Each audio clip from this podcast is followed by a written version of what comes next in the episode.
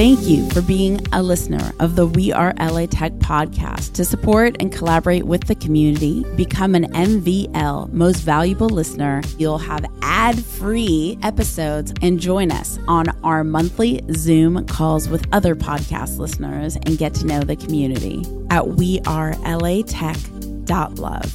Linked in the show notes. You're about to listen to a We Are L A Tech remix episode, where we present to you a curated selection of impactful clips from previous episodes that you may have missed. And be sure to follow the links in the show notes to listen to the full episodes. I'm Alex Bloomberg, host of the podcast Startup, and you're listening to We Are L A Tech.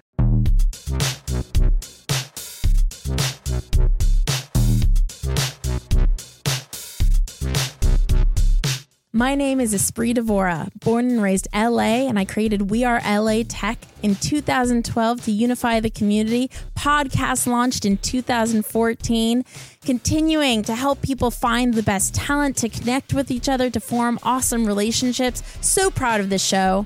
Enjoy. Hi, everybody. My name is Annie Burford. I am the director of events for Dot L A. We are a digital media company that provides news on the vibrant tech startup ecosystem here in Los Angeles.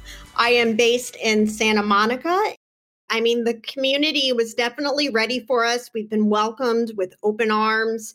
You know, people are just so excited to work with us and share their stories. What's the vision for Dot L A? The vision is, you know, provide a voice for the tech ecosystem in Los Angeles.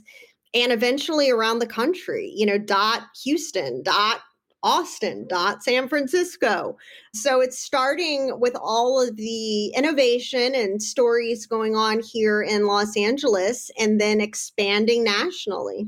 What attracted you to want to be a part of Dot L A? So I was actually introduced to Dot L A through one of their investors. And so I didn't know anything about it. I, you know, never really imagined working for a startup, but one of their investors who I used to work with at an investment bank uh, came to me and said, hey, you know, there's this position that's open, and you immediately came to mind with your background and your understanding of tech. You know, they have a phenomenal founder.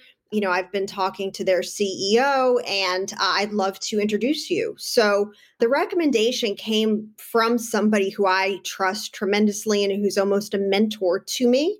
So it was almost like a matchmaking is how I landed here. And the more I learned about the company, the makeup, personality of the company, I just really fell in love with the brand. I think the culture of L A Tech and what we have going on in the city, especially like post-pandemic, I feel like L A is going to be popping off again like it was before, and it's going to be on a whole other level. And I think Dot L A continuing to capture the culture and the news in our city is so vital. Annie, what do you think about like where we should position Dot L A in our daily lives? Sure. So Dot L A is really the pulse of what is going on in the startup ecosystem. In a great way to connect with Dot L A is to sign up for our daily newsletter. It comes out every day around five o'clock. And, you know, there's the top five stories, bullet points, what's going on, headlining story. If you hear breaking news, if you want to go somewhere for breaking news or you want to break news, to go to Dot L A. We also host weekly events, virtual roundtables, strategy sessions. So it's all things tech community, startup community. It is, you know, what's going on, who's doing it, connecting through events and learning, you know, educating yourself through our very intelligent editorial team, you know, what is happening. Hi, this is Rob Ryan, founder of Growth Hacks, building bridges between Latin America and Los Angeles, coming to you live from Koreatown. But I would say to your, to your more specific level of the question, there are some that are doing amazing work, right? So there's an accelerator program that is in partnership with the city called Grid one ten. Mm, um, yes, which, Mickey, love her. Right, Mickey, yeah, Mickey Reynolds and and the team, Austin Clements, who's now broken off, and I'll mention him in a second because he's also doing something else that I think is really cool for the the broader brown and black community. Um, but yeah, like what Mickey and did in partnership with the city, to have the city even focus on that is huge, and it's really important. There are other, I have some friends that are in the food industry that are really involved with the Latino kind of collaborative associations around both the food manufacturing and food distribution and, and retail, as well as restaurants. And that's a huge, like literally almost a billion dollar industry, I think, just here in California. So there's that. But the real answer, sadly, still is there aren't enough programs. You know, it's funny, and you've been around long enough to know, I've been around long enough to know, right? We, it used to just be L A was a Hollywood industry city. And forty years before that, it was like a defense industry and Hollywood industry. And then it, it was becoming a tech industry thing. And then we tried to force it by calling it Silicon Beach and making up marketing names and stuff. Oh and, and then it just kind of became We've that. Been in this pandemic for so right? long. Right. And I forgot and it, like Silicon Beach existed. Right? Because that was a thing. Wow, that was a thing. That was a strong and people probably thing. Still use it. But, yeah. But now, and that's, I always point to it, like why I'm so enthusiastic about it going forward is now it's a thing that doesn't need to be like poorly marketed. Like now it's just a thing. Like now it's just a realization mm. that this is a, this is the global metropolis that is on par with Shanghai and Tokyo and Rome and London and Paris and Barcelona in a way that is unique, like New York, right? I mean, it's kind of the two anchor global cities totally. Of the twenty-first century. What can we do to create stronger resources here? Yeah, we've we've we've got to double down and focus on, and, and it's funny, right here, and I say this, here's the old white guy saying this, right? Two white people on this podcast talking about what we should do, but but I would rather have us talking about it than hiding from it. And frankly, again, I embrace it. Like all of our business is built on the future. I'm betting on this world that is going to be the more diverse world, the more. I actually grew up world. With that uh, heavy Latin culture. See, so this Mo- is awesome. Most people don't don't know no, that, all, and yeah, I love but, that. You yeah. understand it, right? So, so to me, we have to. A couple things have to happen, and the good news is they're happening. So we, the system, the infrastructure, has to empower and enable and support and invest in. Right? The, our money, the next generation of entrepreneurs and entrepreneurial economy builders. And there are some incredible ones. Mickey uh, at Reynolds at Grid one ten is a leader that has an influence that supersedes Grid one ten. Austin Clements, who was one of the partners, founding partners at Grid one ten, has, you know, splintered off and started a Grid one ten program in South L A last year, two years ago, I think, right before the pandemic. And that program will survive. But now Austin has broken off again with some of his partners from the Slauson area. And they're building up the first, you know, African-American focused um, V C fund, right? Mm. And then on our podcast, yes, we do a podcast called Mentors Today as part of Growth Hacks in our universe in LATAM. Mm-hmm. We interviewed one of the guys who you should interview and anybody in L A tech over the next twenty years needs to know, which is Taj Eldridge. And Taj has been most recently the director, one of the directors at the L A Clean Tech Incubator, which mm-hmm. is a world-class clean tech program. There really L A C I, yeah. There, yeah, there really isn't one, in case anybody doesn't know that. There really isn't one that's equivalent to that outside of here, which is incredible. But now Taj is about to raise what will be the largest fund in the U S run by an African-American general partner. That's so right? cool. And, and Taj is going to do two things with it, not to tell his story for him, but he's going to split that money half, one hundred twenty-five million dollars, to invest in underrepresented founders, women, brown, black, disadvantaged communities here in L A and in other urban areas. Then he's going to take the other one hundred twenty-five million dollars and they're going to dedicate it into a fund of funds to invest in new emerging underrepresented fund managers who want to start their own funds and become their own investors in their community.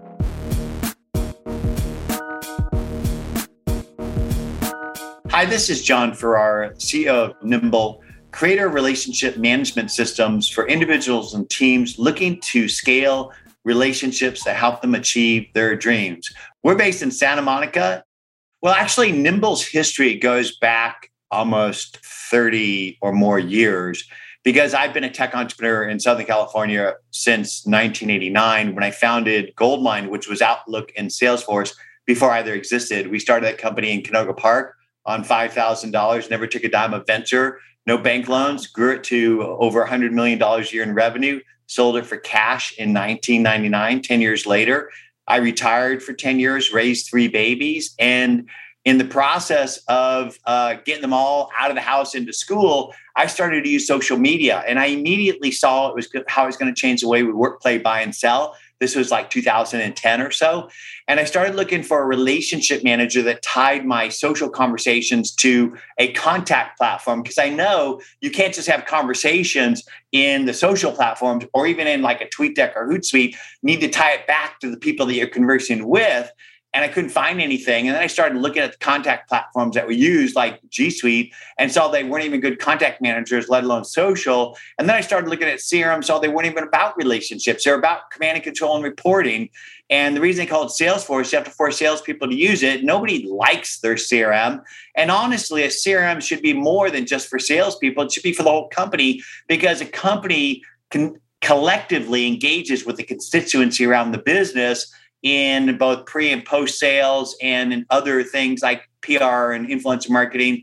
So I got back in the saddle and I basically built Nimble, and we pioneered social selling and social C R M as at first a layer on top of G Suite. And then most recently, because of our integrations with Microsoft, they signed a global reseller agreement with us. And wow. We are now the simple C R M for Microsoft three sixty-five. They are actually paying their distributors to push Nimble through their global resellers, because our third-party solution helps uh, sell their first-party solutions. Why L A? I mean, especially ten years and before, like in the eighties, like yeah. there was pretty much only Silicon Valley. L A wasn't really even on the map as far as I know, like what I've heard around the block. So why did you choose L A even that early on? I mean, you would know better than me, but I think like the L A tech ecosystem really got popping in like about, what, two thousand eight, two thousand nine?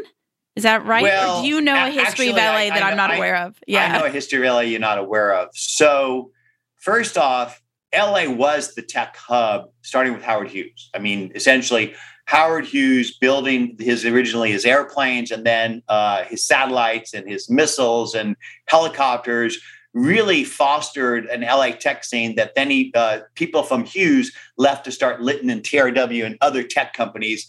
And I actually started at Hughes in my first job. Oh, wow. Um, but back in the day, uh, it was more than uh, that. There's a lot of software companies down here. So a company called Ashton Tate was down here. They were dBase back in the day. Uh, Clipper was out here. So there was a lot of different uh, L A tech companies that were down here. But I'll tell you why I like being out of Silicon Valley. If you've got a massive amount of tech companies fighting for talent, mm-hmm. then you're going to pay through the nose for rental space. You're going to pay through, you're going to basically overpay for people. I've always loved the access to amazing talent that you have here in Southern California. I mean, you've got great schools like U C L A and U S C and Lola Merriman, not to mention all the great state schools that are out here. Mm-hmm. And so the access to talent is tremendous. L A is a great place to start a company and run a company. The We Are L A Tech podcast is hosted and produced by me, Espree Devora, with help from Janice Geronimo. Edited by Corey Jennings. Production and voiceover by Adam Carroll. Music from Jay Huffman Live and Epidemic Sound. The We Are L A Tech podcast is a We Are Tech dot F M production.